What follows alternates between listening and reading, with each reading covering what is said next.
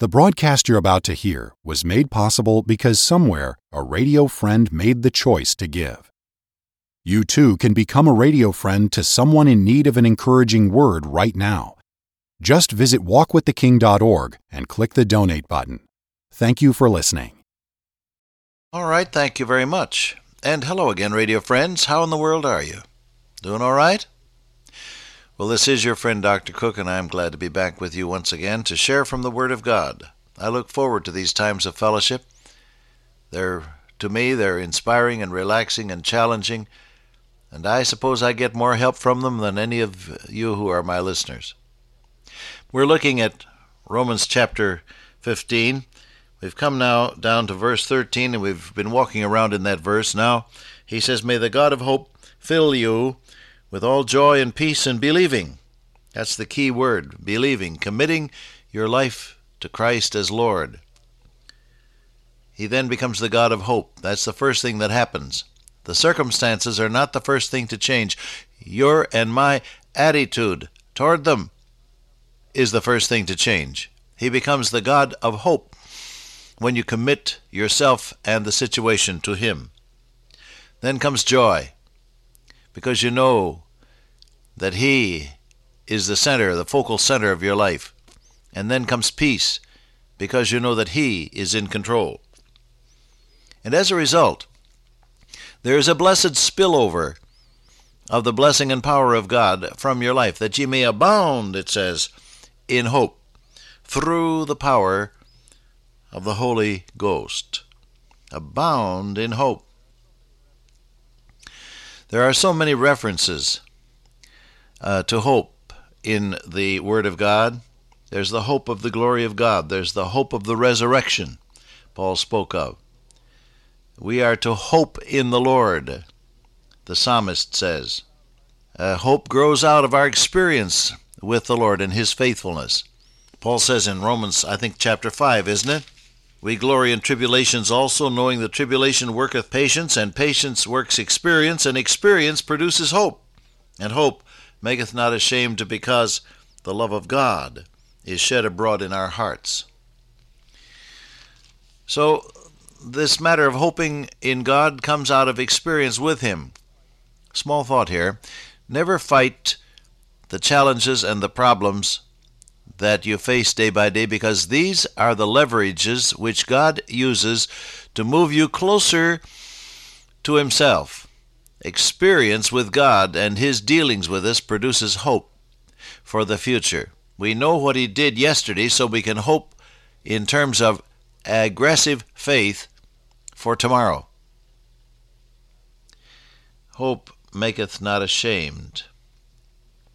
Hope has to do with righteousness. Galatians chapter 5 verse 5 says we wait for the hope of righteousness by faith.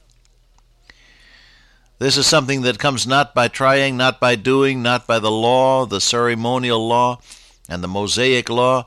God's righteousness is something that is first reckoned to you, imputed is the scripture word, reckoned to you, and then imparted to you by faith the hope of righteousness by faith. Paul speaks about rejoicing in hope. And he speaks also of the blessed hope of Christ's second coming. We the, look at the, the blessed hope, he says in Titus 2.13, the glorious appearing of our Lord and Savior Jesus Christ. A blessed hope. Hebrews 3.6 talks about rejoicing in hope. Hebrews 6:11 talks about the full assurance of hope. Hebrews 6:19 speaks about hope as an anchor of the soul, steadfast and sure. Peter speaks of our Lord Jesus Christ as being our living hope. God has begotten us again unto a living hope by the resurrection of Jesus Christ from the dead.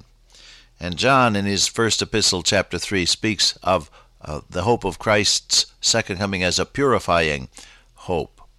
He that hath this hope in him purifieth himself even as he, Christ, is pure. So Paul says that ye may abound in hope. This has to do then with my relationship with God, my relationship to the circumstances, my relationship to people around me, my relationship to my future, so far as living in this world is concerned, and my relationship to the more distant future, so far as my eternal destiny is concerned, and all of it. Now, here's the key, dear friend, don't miss it. All of it depends upon committing the situation as it is when it happens to God. We are so slow to do this. I received a letter just the other day from a man who said, My wife and I fight at least twice a year and she leaves me, and then I try somehow to woo her back and she comes back.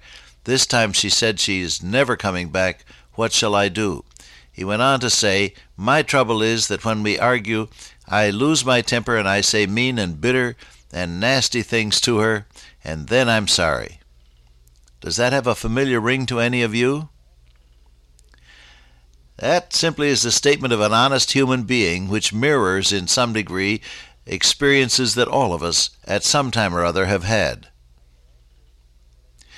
I get angry, said he, and then I say mean and nasty things, and then I am sorry afterwards.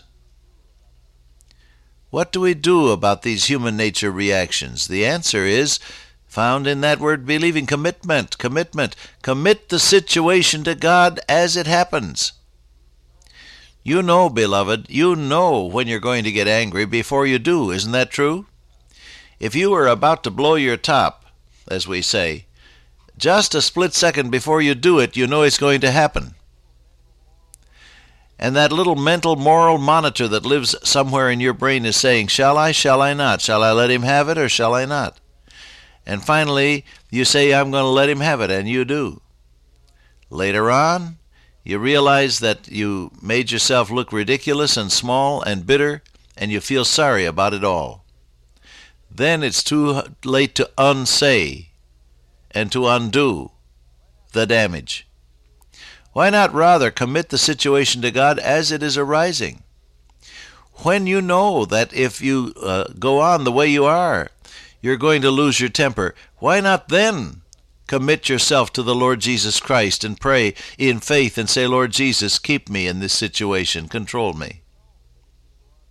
When you know that if you go on as you are, you're going to yield to some temptation stronger than your human ability to resist it, why not then, as you see the situation arising, pray, Lord Jesus, keep me now, hold me, uh, and keep me true to you? You see, this whole this whole matter of committing yourself to the Lord is a present tense matter.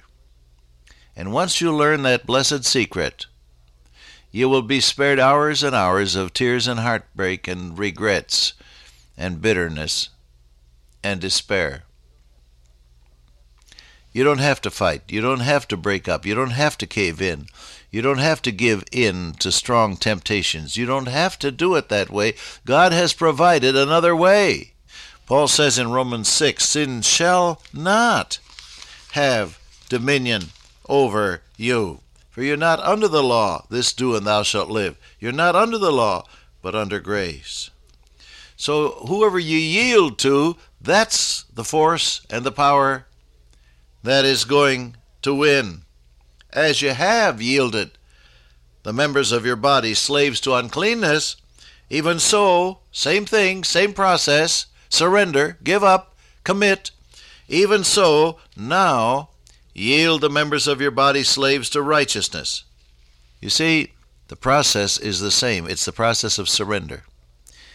You think, shall I, shall I not? The little mental moral monitor is considering, shall I, shall I not? And finally, if you're operating simply on human nature basis, you give up, you surrender to that temptation, whatever it is. Now, he says, instead of surrendering to yourself and to temptation and to your old human nature, instead of surrendering that way, surrender a different way. Surrender to Christ. Give up, give up to Christ.